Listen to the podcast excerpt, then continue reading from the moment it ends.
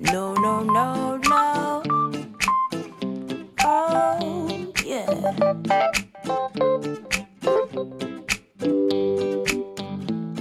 I'm in chains, you're in chains too. I wear uniforms and you wear uniforms too. I'm a prisoner, you're a prisoner too, Mr. Jailer.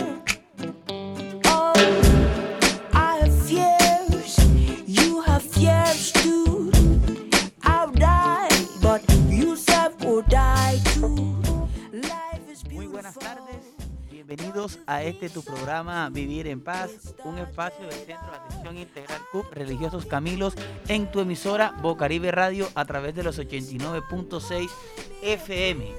Como siempre aquí estamos bajo la dirección de Walter Hernández y en el máster Low Frequency.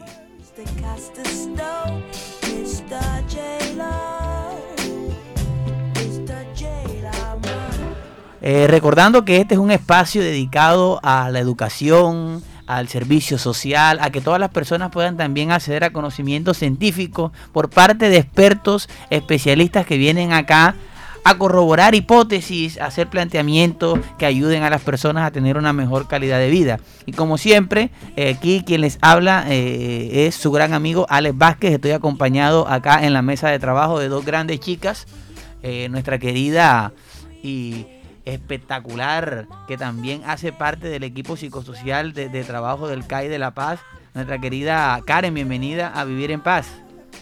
Hola Alex, estoy muy bien y emocionada como siempre de estar acompañándonos en este día, en nuestro programa Vivir en Paz y a todo el equipo de trabajo que nos acompaña el día de hoy. Ok, muchas gracias Karen, y también le damos la bienvenida a nuestra querida Daniela. Muy buenas tardes para ustedes y para nuestra mesa de trabajo y a todos nuestros oyentes que sintonizan Bocaribe Radio por medio de los 89.6 FM y los que escuchan a través de nuestro sitio web www.bocaribe.net. Hoy con Música a Tono les traemos como siempre una temática muy interesante que nos dará mucho de qué hablar. Sí, muchas gracias Daniela. Como siempre saludamos a toda la audiencia que sintoniza Vivir en Paz. Tanto a nivel local, acá en toda la parte del área del suroccidente y área metropolitana de Barranquilla, quienes nos escuchan también a nivel nacional e internacional por nuestra vía web, y como siempre trayendo temas de interés común para que todos y todas nos pongamos a tono. Hoy vamos a hablar de un tema muy chévere y le quiero preguntar a Daniela, aquí que está acompañándonos en el día de hoy. Daniela, ¿usted qué hace cuando coge rabia? ¿Ah? Bueno, cuando cojo rabia hasta lloro, grito. Depende. ¿Le ha pegado al novio con rabia y todo? No, para nada. Ah, y usted, Karen, a veces las emociones, digamos, no. A Daniela le preguntamos sobre la rabia, cuando tiene rabia. Usted cuando está muy feliz, exorbitada de esas emociones, de esos sentimientos, ¿cómo se siente? ¿Qué es lo que más ha hecho? ¿Ha hecho alguna locura? ¿Las emociones las han llevado a hacer una locura? Digamos que locura no, pero a mí se me nota en las expresiones y en cómo me comporto, digamos, en ese momento. El lenguaje no verbal. ¿Y qué emociones de las emociones, digamos, qué la han llevado a hacer así algo loco, algo así que usted diga, uy, Dios mío, ¿esto qué es? Yo puedo bailar a la mitad de la calle si de pronto en ese momento me siento feliz o me llegó una buena noticia. Uy, ¿cómo? Esta es esa de que baila, como dicen por ahí, baila como si nadie te estuviera viendo. Ese es el lema de Low Frequency, que baila como si nadie la estuviera viendo. Y eso vamos a hablar hoy, de ese motor que son las emociones, la inteligencia emocional. Bueno, y hablando de las emociones y antes de entrar al trabajo, pues la psicología se encuentra de luto. No sé si ustedes sabían que la psicología en el mundo está de luto porque uno de sus mayores investigadores, Albert Bandura, falleció, el creador de la famosa teoría del aprendizaje social, el aprendizaje vicario, con sus experimentos del muñeco bobo. Un excelente, yo pienso que ese es el autor que los psicólogos de cualquier área más utilizan para ejemplificar el comportamiento infantil. Porque él es cualquier cosa, no, eso es aprendizaje vicario de Bandura, que es el que ese postuló la teoría, para los que no saben, la teoría de ese aprendizaje social, el cual el niño aprende por imitación. que el niño no aprende por lo que le digas, por los consejos que le des, sino por lo que ve que hacen los demás. Entonces, bueno, aquí lamentamos profundamente la pérdida de una de las grandes mentes de la psicología, como lo fue el maestro Albert Bandura, paz en su tumba.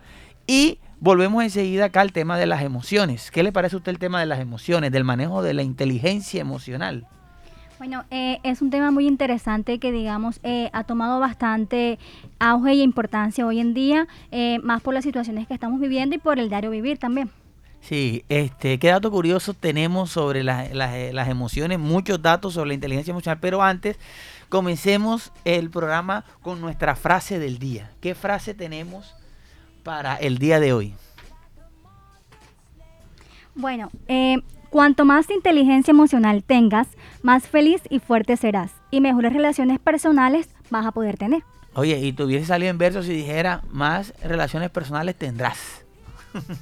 Daniela, ¿qué otra frase tenemos por ahí para que nos puedas compartir? No, solamente tenemos esa. ¿Usted qué opina de con la inteligencia emocional más relaciones tendrá? ¿Usted qué tiene que tiene muchas relaciones usted, señorita Karen? Digamos relaciones sociales, claro está. Claro que sí. Soy una persona bastante social. Digamos que este tema pues nos indica que es un talento básico para poder y saber afrontar nuestros problemas, lo cual nos ayuda a tener un mejor bienestar emocional, que es lo que buscamos hoy en día. Ok, bueno, muy bien. ¿Usted qué opina de eso, señorita Daniela? Bueno, que todos somos capaces de desarrollar nuestra inteligencia emocional, pero todo depende de nuestra disposición y la persistencia. Ok, ¿qué dato usted nos podría dar sobre la inteligencia emocional que haya usted que nos quiera aportar en el día de hoy en nuestros datos curiosos sobre el tema? Ok, al menos el 80% del éxito en la edad adulta proviene de la inteligencia emocional. El 80%, ¿alguna investigación de dónde saca usted ese tema? Daniel Goleman, el maestro de la inteligencia emocional. A ver, ¿qué otro dato tenemos por ahí, señorita Karen? Claro que sí, según el estudio por Talento Smart, el 90% de los trabajadores con altos resultados tienen un alto índice de la inteligencia emocional. Y esta es tan relevante para el desarrollo profesional como el desarrollo individual de la persona. O sea, fíjate tú lo importante que es incluso a nivel laboral manejar una inteligencia emocional, porque vamos a tener una mayor, productividad a nivel del desempeño frente a las empresas. O sea, que uno aburrido o con un mal manejo de las emociones no tiene un buen trabajo en equipo, no se expresa bien, sale de pelea con la gente, se frustra. Y bueno, hoy hablaremos de eso, de inteligencia emocional. Tenemos un invitado de lujo.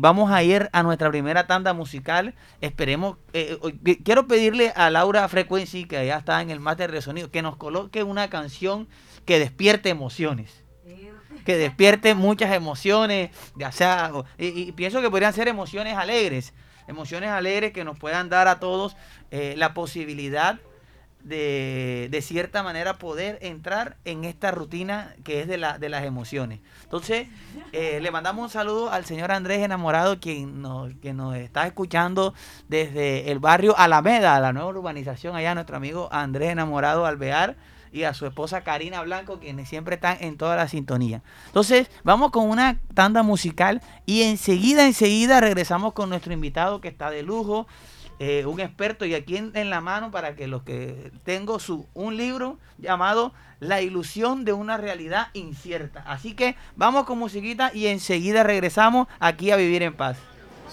Colombia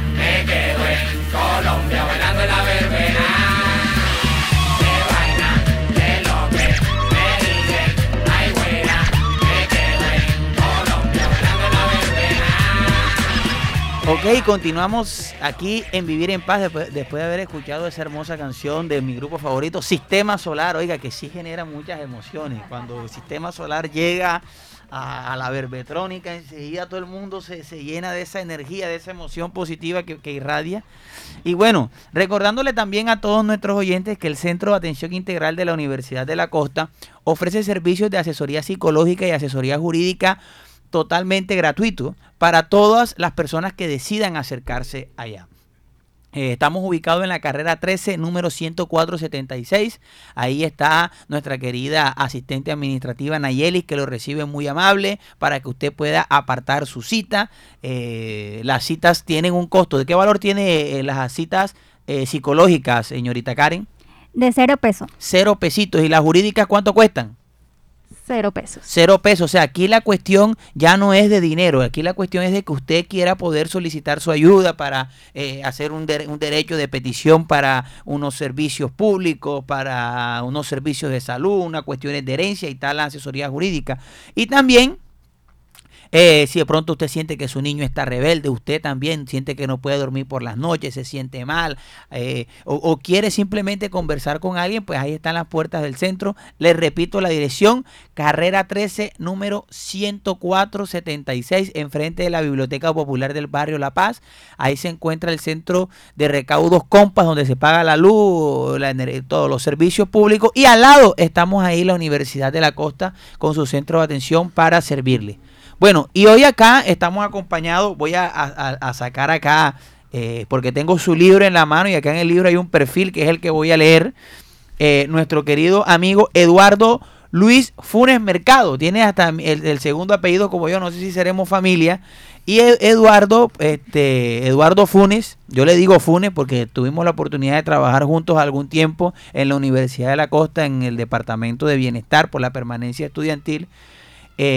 Y bueno, ya cada quien ha seguido otros caminos. Funes todavía sigue en el tema de la educación, trabaja para varias instituciones educativas, incluso también brinda servicios allá en la universidad en todo el tema de padres de familia, con la profesora Jacqueline, a cual le mandamos saludos. Y él es psicólogo clínico, especialista en psicoterapia infantil, maestrante en educación y psicoterapeuta. Particular, atiende en su consultorio, además también es escritor. Aquí tengo su libro llamado La ilusión de una realidad incierta. Nuestro nacimiento es el principio de nuestra propia muerte. Oiga, esto suena interesante y todo. Entonces le damos la bienvenida. Bienvenido Eduardo Funes acá a los micrófonos de Vivir en Paz. Muchísimas gracias, Alex, por la invitación. Muy complacido de poder acompañarte en la tarde de hoy, sobre todo para hablar de un tema tan interesante como lo es la inteligencia emocional. Sí, bueno, no, también a ti, gracias por responder al llamado. Sé que lo habíamos programado para el próximo mes, pero bueno, a veces los tiempos son cuando tengan que ser. Así es. Eduardo, te quiero preguntar algo muy importante. Para entrar aquí, como cuéntanos un poquitico tú qué hacer, a qué te dedicas exactamente, quién es Eduardo, okay. Cuántos años tiene, hace cuánto te... Para que la gente sepa un poquitico, digamos, quién eres tú. Ok, Alex, muchísimas gracias. Bueno, ya creo que en el perfil manifestabas que soy psicólogo clínico, soy especialista en psicoterapia infantil, maestrante en educación. He dedicado parte de mi experiencia profesional precisamente en el trabajo con instituciones de educación superior. Trabajé en un tiempo con la CUP, pues como dices también estoy ahí apoyando el tema de servicios familiares. Actualmente trabajo para la institución universitaria ICSA en el programa de permanencia estudiantil y de acompañamiento psicológico también desde la salud mental, coordinando pues y apoyando pues como tal programas de permanencia, de retención y de éxito académico. Tengo también pues atención particular, manejo el enfoque psicodinámico, lacaniano, trabajo todo el tema de suicidio, de depresión, de duelo. Entonces siempre he tenido como una línea muy direccionada a este tema precisamente, y de ahí pues también surge un poco el tema del libro. Uh-huh. Oye, Eduardo, te quiero preguntar, porque de pronto la gente aquí escucha tu voz y dice, este man ha trabajado en universidades, libros, este man es un viejo, podrá tener algunos 60 años, pero no. Quien está aquí es jovencito. ¿Cuántos años tiene? 29 años. 29 años y sí. Miren ya todo lo lo que ha hecho en su carrera. Oiga, qué interesante este caballero. ¿Es difícil escribir un libro o te gusta escribir? Me decías detrás del micrófono que ya estás pensando en la segunda. Sí, claro que sí. Creo que cuando tú empiezas a tener un contacto con el área de la psicología, que empiezas a hacer como ese proceso que llamamos introspección, mirar dentro de nosotros, revisar también como nuestra historia, como cuáles son esas herramientas o esos recursos con los que nosotros contamos, queremos construir. El ser humano siempre se pregunta cuál es el lugar que tiene en el mundo, y en esa búsqueda de construir la felicidad siempre tratamos de elaborar, ¿cierto? Y qué mejor forma que hacerlo desde el simbolismo, desde la música, desde el arte, desde la escritura. Y es interesante cuando empiezas como a tomar todos esos elementos que tienes de tu historia personal, pero también empiezas como a articularla con tu historia profesional y puedes empezar a construir algo que pueda impactar no solamente a mí como persona, sino a todos aquellos que puedan leerme. Eduardo, ya entrando en materia, bueno, vamos a iniciar aclarando conceptos. ¿Cómo se aplica la inteligencia emocional a la situación que se está viviendo hoy en día?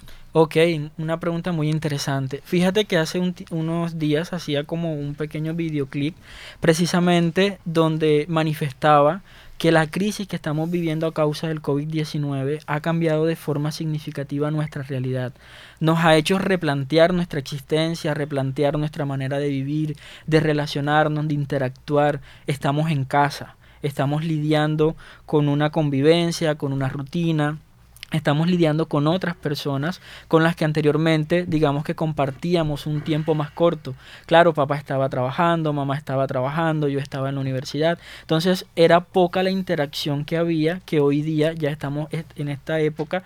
Llegó un momento en el que estábamos todos juntos y era tener que lidiar con las otras personas, pero también tener que lidiar con mi mundo interno, lidiar con mis emociones, con la frustración, con la incertidumbre de todo lo que estaba pasando afuera. Entonces siempre eso generaba que pudiéramos tener la capacidad realmente de poder controlar nuestras emociones, poder manejarlas, darles, como se diría de la teoría, un adecuado manejo a todas esas situaciones que se nos puedan presentar en nuestro día a día.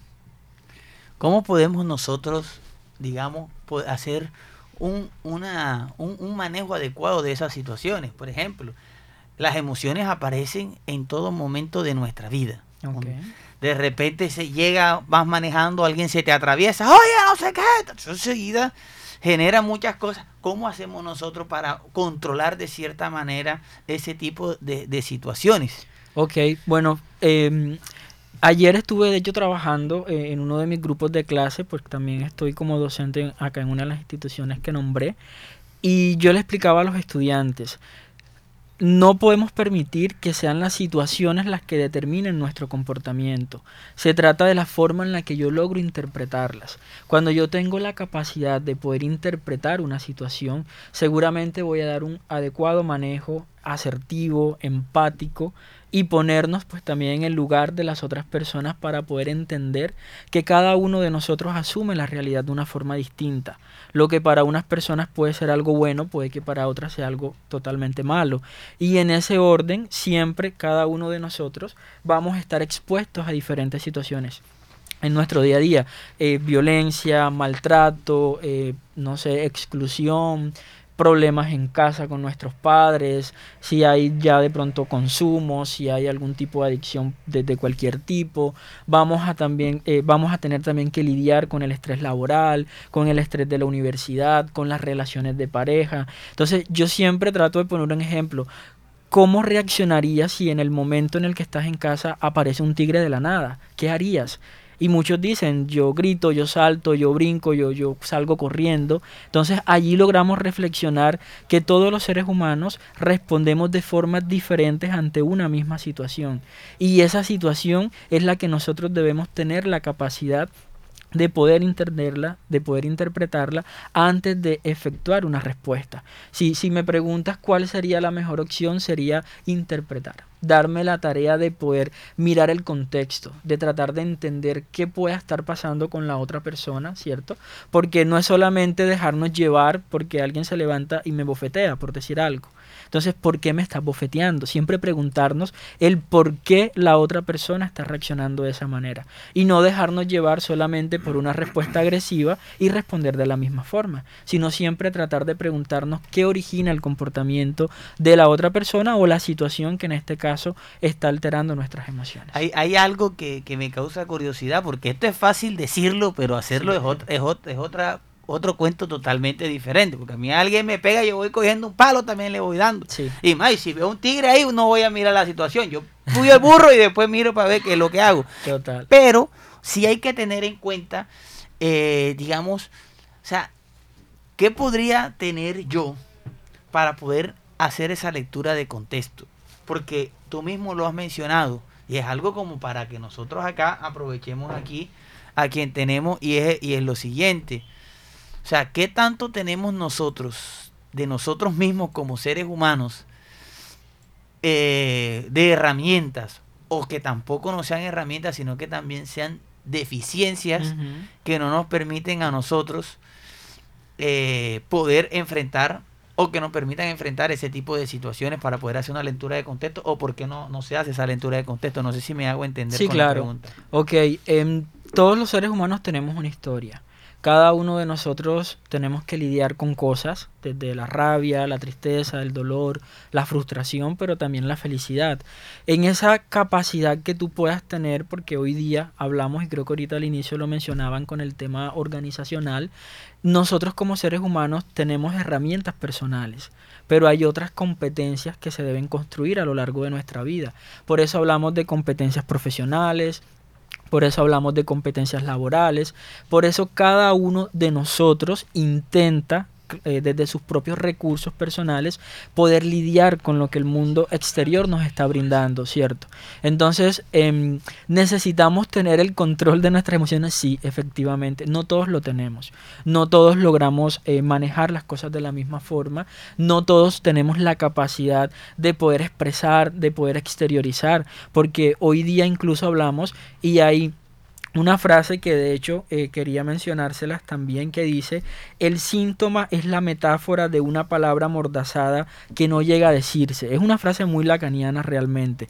Pero en español, ¿qué quiere decir? Exacto, total. Quiere decir que cuando nosotros como seres humanos no somos capaces de poner en palabras lo que sentimos, termina haciéndolo el cuerpo. Terminamos somatizando, terminamos aquejando, adoliendo también un poco a nivel orgánico, a nivel fisiológico. Entonces nos duele la cabeza, tenemos insomnio, tenemos una taquicardia o un tic nervioso, o hay algo en nuestro cuerpo que no está funcionando bien. Entonces, cuando nosotros no podemos exteriorizar todos esos sentimientos, todas esas emociones, siempre vamos a enfermar, y va a enfermar el cuerpo. De alguna u otra manera el cuerpo va a tener que enfermar. Entonces, esos recursos personales de los que tú hablabas, Alex, los vamos construyendo a lo largo de nuestra vida. Por eso es importante identificar que algo no está funcionando bien en nosotros y empezar a trabajarlo en terapia. Y no todos creen que sea necesario ir a terapia, porque es que es algo que me pasa y se puede mejorar, pero hay otras que necesitamos de un profesional, de un psicólogo, un psicoterapeuta o un psicoanalista que nos pueda revisar y que podamos iniciar un proceso psicológico precisamente para poner en orden todas esas cosas que no logramos controlar. Ok, fíjate todo esto tan interesante que nos está manifestando acá nuestro querido invitado del día de hoy, Eduardo Funes, sobre la importancia de todo esto que estamos manejando. Vamos ahora con una sesión que te voy a explicar en qué consiste. Se llama Los mitos de la calle. Okay. Nosotros hemos recogido algunos mitos populares sobre la inteligencia emocional y esperamos que tú nos puedas decir si en realidad son mitos o son realidad y el por qué. Entonces okay. Vamos con esta sesión que dice Los mitos de la calle. Los mitos de la calle. Bueno, como primer mito tenemos: las mujeres en general tienen más inteligencia emocional que los hombres. Creo que todos podemos desarrollar la misma capacidad. A veces, sí es cierto que las mujeres hablan un poco del tema de que existe un sexto sentido. Hay algo ahí en materia, de inconscientes y demás, que pueden de alguna u otra manera mostrarnos que efectivamente la mujer puede tener una capacidad de lidiar mejor con las cosas, ¿cierto? Con la realidad. Pero si lo digo de forma teórica o particular también, diría que todos tenemos la capacidad de hacerlo. Todos podemos hacerlo. Sí, yo diría que ese sexto sentido no tiene que ver más si eres hombre o mujer. Exacto. Es más bien es una cuestión de que algunas personas son más astutas o leen otras cosas que otras. Exactamente. Más suspicaces. Como mito número 2 tenemos... Las personas más inteligentes emocionalmente suelen ser más simpáticas y extrovertidas. Podría ser una realidad.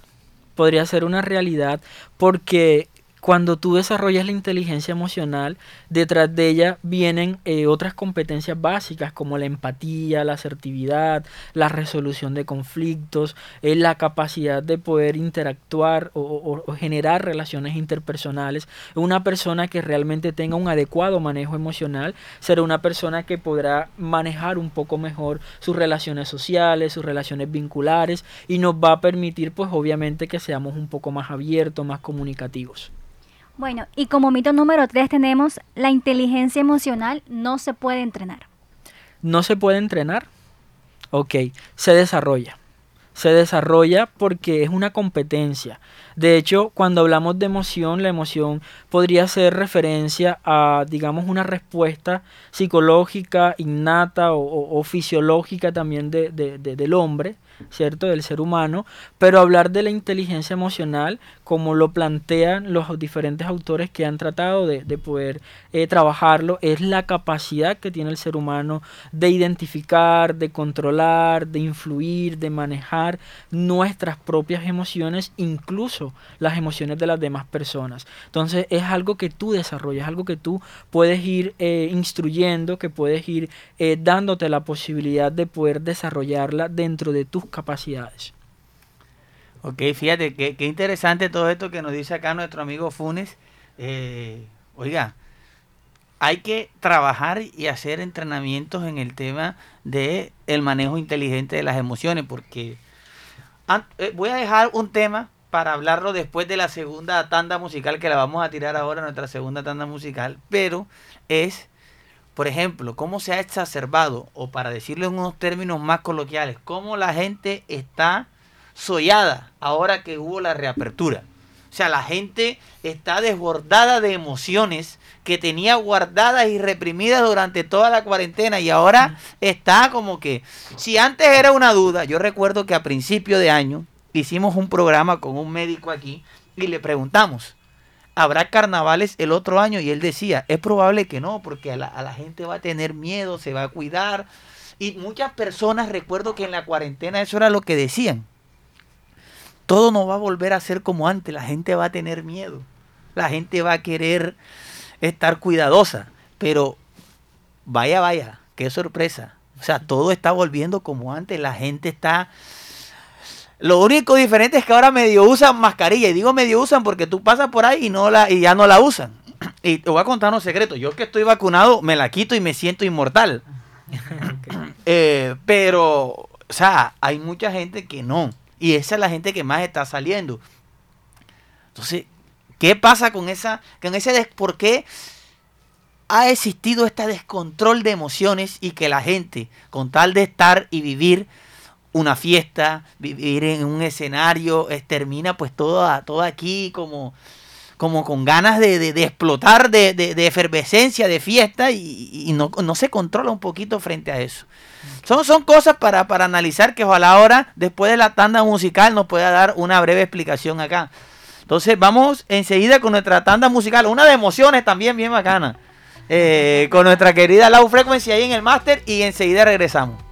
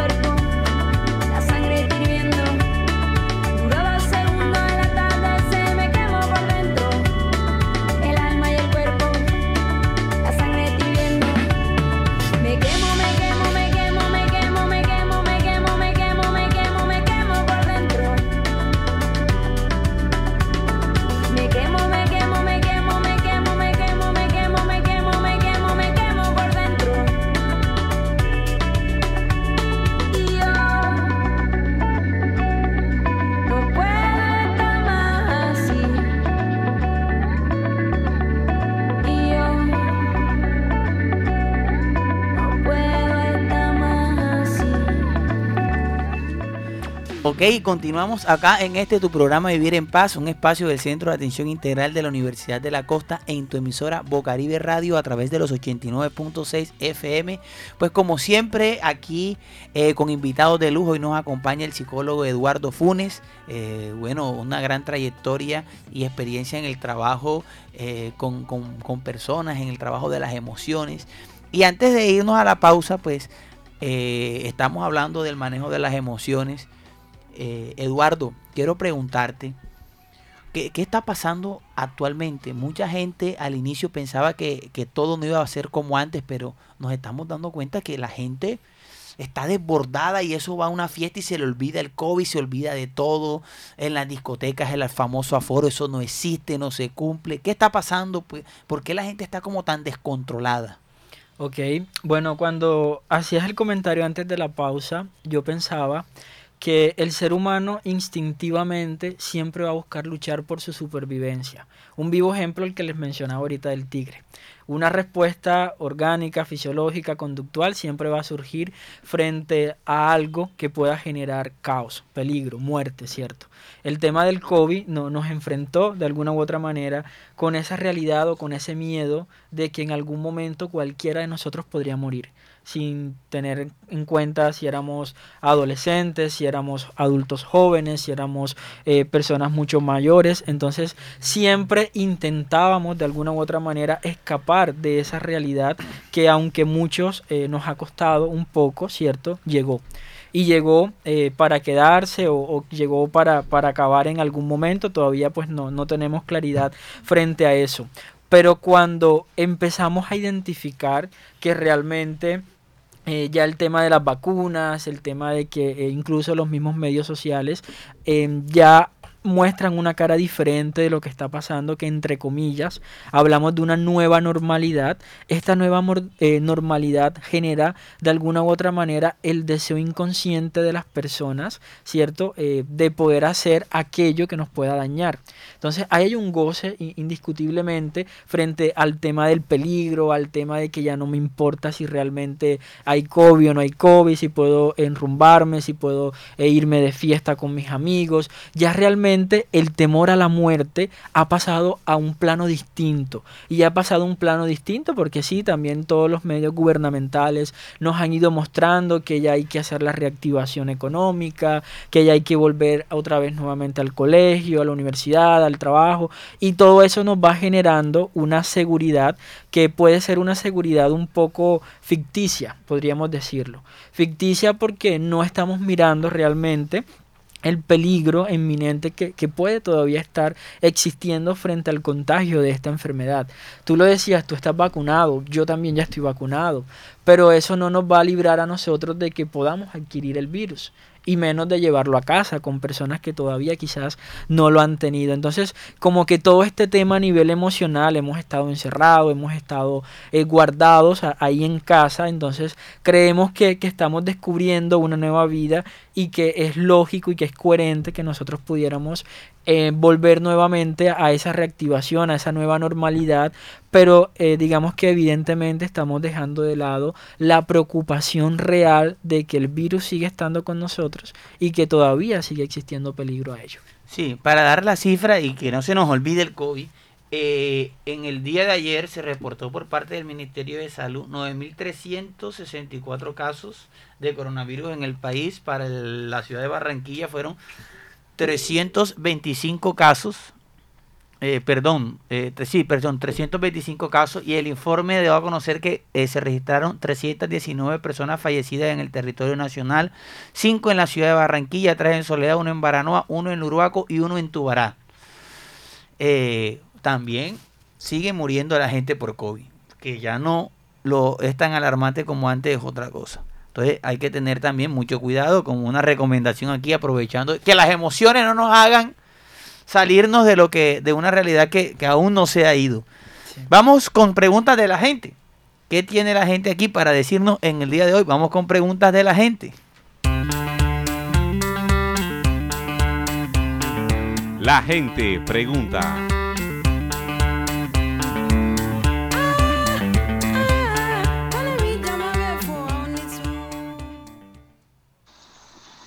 Buenas tardes, mis bendiciones. Ok, interesante, sí. Cuando tú no tienes la capacidad de poder comprender tus emociones como tú lo expresas, estamos dejando que sea la parte instintiva, la parte animal que vive también en nosotros los seres humanos, la que salga, la que surja, la que tome el control. Por eso hoy día hablamos, por ejemplo, te lo aterrizo a un ejemplo muy, muy cultural, cuando de pronto, no sé, en una familia que se presenta el tema de la violencia intrafamiliar, nos llevamos a los golpes, llevamos a generar una crisis también, porque no solamente es solo la violencia, es también la misma crisis emocional que podemos llevar. Nosotros reprimimos y guardamos tanto nuestras emociones que llegará un punto, como la típica frase, que la gota rebosará la copa, y nos desbordaremos, y ese desborde traerá consigo una crisis emocional, un episodio psicótico, podemos hacer un intento suicida, podemos hacerle daño a otra persona o autolesionarnos a nosotros mismos, o podemos hacer cualquier tipo de crisis que pueda estar mediada por el descontrol interno que el ser humano pueda tener. Buenas tardes, mi nombre es Claudia Torres y quería saber qué papel juegan las emociones en el ámbito laboral. Muchas gracias. Claro que sí, Claudia. Cuando tú no haces un adecuado manejo de tus emociones en la parte organizacional, estamos hablando de que empezamos a generar un mal ambiente, un mal clima laboral, empezamos a chocar también con nuestras relaciones interpersonales con nuestros compañeros. Son esas típicas personas que empiezan a hablar del otro, a murmurar, que empiezan como a hacer comentarios hostiles, a ser poco asertivos o poco empáticos a la hora de comunicarse con las demás personas, y evidentemente esto va a ir destruyendo o desdibujando poco a poco ese lugar que nosotros logramos construir en nuestra vida laboral, porque así como nosotros buscamos tener un lugar en el mundo, en nuestra familia, en nuestra parte a nivel de educación, también a nivel laboral nosotros empezamos a tener un lugar, a cumplir un rol, ¿cierto? Y ese rol puede verse perjudicado también cuando no somos capaces de controlar nuestras propias emociones. Oiga, fíjese que interesante, porque las emociones, como son de humanos, entran y juegan un papel fundamental en todos los contextos en el que nosotros nos podamos desenvolver. Porque si no manejo muy bien las emociones, puedo fracasar en mi hogar. Si no manejo muy bien las emociones, puedo fracasar con mis amistades. A nadie le gusta ese que siempre está molesto, que no se le puede decir nada, que pelea por todo. Incluso, obviamente, a nivel laboral también, a nivel académico. O sea, que las emociones, como son parte, digamos, yo no quería decir es no indispensable, sino que está arraigada en el comportamiento y en las relaciones sociales y humanas, por ende se convierten en como en la columna vertebral de las relaciones sociales, porque si no me puedo relacionar muy bien con las personas, porque cualquier cosa me molesta, o porque a veces estoy muy alegre y la termino embarrando. O sea, hay que también tener una prudencia en esto del manejo de las emociones. Tenemos un comentario de la gente en una sesión, que lo que dice la gente, escuchamos una opinión de alguien por ahí que también tiene algo desde su perspectiva para decir qué son o cómo se manejan la inteligencia emocional. ¡Ey! Lo que dice la gente. Oye, lo que dice la gente. Lo que dice la gente. Sí, lo que dice la gente. Escucha lo que dice la gente. En Vivir en Paz, lo que dice la gente.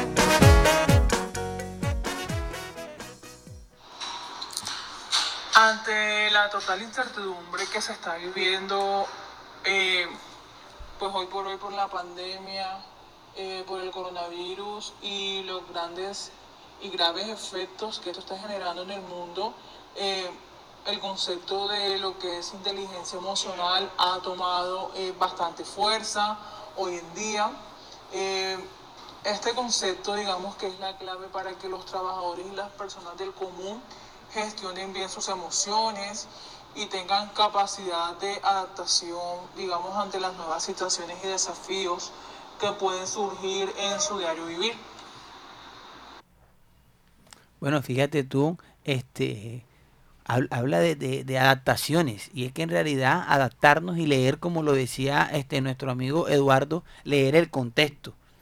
A mí me causa mucha curiosidad el tema de cómo uno como ser humano, puede llegar a tener un comportamiento del cual nosotros no somos conscientes que podemos llegar a tener.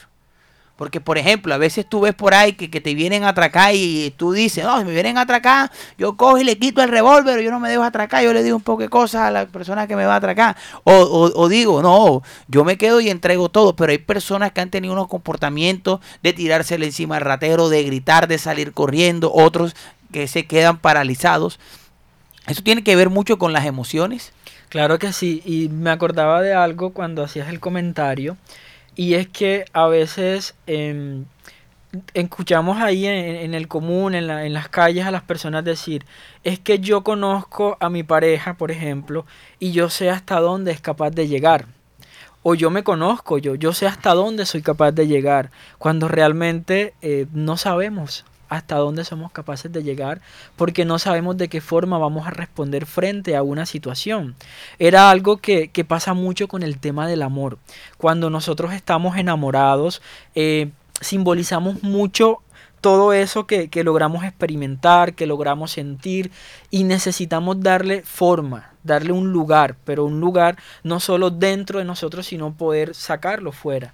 Y mira que pasa mucho, porque cuando hay una ruptura amorosa, por ejemplo, digamos que de 2-3 años de matrimonio o de noviazgo, y una de las dos personas decide dejarse o irse, la otra persona puede caer en un estado depresivo y tener un mal manejo de sus emociones. Entonces uno se empieza a preguntar, pero ¿por qué estás triste? ¿Por qué estás llorando? Es un mal hombre, él se fue, él te dejó. Pero no sabemos qué tanto logró poner esa persona en ese otro que se va, expectativas, sueños, deseos, ilusiones, amor, afecto. Colocamos cosas en las personas que cuando la persona se va o muere, se van con ellas. Entonces es allí donde empezamos a preguntarnos, ay, es que me falta una parte de mi vida, es que me dejó el corazón hecho pedazos, es que en el corazón no se manda. Pero realmente, ¿qué hace el corazón? Bombear sangre, ¿cierto? Entonces ahí empezamos a cuestionar realmente dónde está ubicado el amor. ¿El amor es una construcción mental o realmente está ubicado en nuestro cerebro? Pero tratamos siempre de buscarle un lugar, ubicarlo en nosotros, pero también ubicarlo en las personas. Entonces, efectivamente, sí tienes razón en el comentario que acabas de brindar, Alex. Oiga, el amor es algo que es subjetivo. Decía Tito el Bambino, el amor es una magia, una triste fantasía. Pero bueno, no hablemos del amor, hablemos de las emociones. Y ya estamos para terminar, ya nos queda una última intervención por parte de Eduardo. Y queremos decirte, Eduardo, si nos tienes algunos tips que nos puedas dar sobre la inteligencia emocional, algunos tips brevemente, y a ver si nos queda un poquitico para que nos hables del libro muy breve. Ok, dale, claro que sí. Bueno, iniciar esto para que la gente le quede claro. Ok, el primero ya lo dije, interpretar primero la situación antes de dar una respuesta. Preguntarnos siempre qué puede estar pasando con la otra persona que me está agrediendo, si es un caso de pronto de violencia o de dificultades a nivel comportamental. Intentar siempre alivianar un poco el malestar, es decir, controlar un poco el sentimiento de rabia, de ira, cuando ya viene como toda esa energía de rabia, de frustración, tratar de poder cambiarla, de poder sustituirla por algo más positivo, por algo más bueno. Hay muchas personas que practican yoga, que escuchan música, que hacen ejercicio, practican un deporte, porque se convierte también en un canalizador de toda esa rabia o de todo ese malestar emocional que podemos sentir muchas veces. Ok, oye, interesante, ¿verdad? Cada quien también tiene sus estrategias para el manejo de sus emociones. Eduardo, háblanos de este libro que escribiste que se llama Ilusión de una realidad incierta. Ok, La ilusión de una realidad incierta es un libro que toma elementos de la psicología clínica, específicamente del enfoque lacaniano a nivel de psicoanálisis, que busca mostrar un poco precisamente los puentes que usamos como seres humanos para escapar de la realidad. La realidad tiende a ser dolorosa, la realidad tiende a ser frustrante, la realidad tiende a generar mucho malestar en el ser humano. Y siempre tratamos de construir cosas a nivel desde la fantasía, precisamente para evadirla, para escapar de ella. Y otras veces decidimos incluso usar disfraces, máscaras, que permitan esconder un poco el dolor que estoy sintiendo, la tristeza o el sufrimiento. Entonces, precisamente el libro trata de mostrarnos un poco a través de un relato, incluso hay como un personaje que entra y sale de la narrativa, pero precisamente para que cada una de las personas que logren leerlo puedan ubicarse desde ese lugar. Cuando estamos expuestos a muchas situaciones, ¿cómo podemos lidiar con esa realidad que muchas veces no es lo que nosotros esperamos? Tú decías algo interesante con el tema del amor, que era algo subjetivo. Es igual para la felicidad. La felicidad es una construcción subjetiva que tiene el ser humano. Depende de nosotros. Y si nosotros tenemos la capacidad de poder construir nuestra propia felicidad, también vamos a poder construir nuestra propia realidad. Entonces es un acercamiento más a esos temas. Habla un poco del amor, habla un poco de la muerte, también habla un poco de soltar, precisamente cuando nos aferramos a aquello que nos daña, aquello que nos lastima. Entonces es muy interesante, de verdad espero poder contar con el apoyo de las personas que estén interesadas en leerlo. ¿Dónde pueden conseguir este libro? Bueno, el libro estuvo con Librería Nacional. Hace unos días pues cerré como tal el tema con ellos y creé una página web que se llama eduardofunes.com. En esa página web pueden acceder al libro de forma electrónica y de forma física también. Ahí pues también estoy montando contenidos, videoclips, estoy haciendo blogs también, blog, okay. Sí, también para hablar de ciertos temas en particular. Ok, bueno Eduardo, muchas gracias por acompañarnos en el día de hoy. ¿A quién le quieres enviar saludos? Ok, pues bueno, a todos los oyentes de Bocaribe. Bocaribe no, Bocaribe Radio. Ok, Bocaribe. Sí, yo no entiendo por qué la gente siempre dice Bocaribe. Sí, se deja uno llevar por esa K. Bocaribe. Bocaribe. Bocaribe. Okay. Bueno, a ver, señoritas, acá. Hoy estas están en su último programa. Ah. Sí, estamos viendo si la traemos el próximo jueves para que los dos también vean a quién le van a mandar saludos. Un saludo muy especial a todos nuestros queridos oyentes y también a nuestra querida excompañera Marcela Rico, que también nos está escuchando el día de hoy. Ah, ok. Marcela Rico, que nos escucha ¿en qué barrio, Marcela Rico? A ver, creo que es en el barrio Villanueva. Sí, sí. El barrio Villanueva. ¿A quién le va a mandar usted, Daniela? Que me dijo que, dame, que hoy voy a mandarle saludos a mi novio, que estamos de pelea. No. Un saludo a todos nuestros oyentes y a nuestra nueva compañera Nayelis. Ok, bueno, les recordamos a todos que estuvimos en el máster de sonido con la hermosa Low Frequency. Aquí quien les habla, Alex Vázquez, y nos vemos en otra emisión el próximo jueves en tu programa favorito y el número 1 de Bocaribe, Vivir en Paz.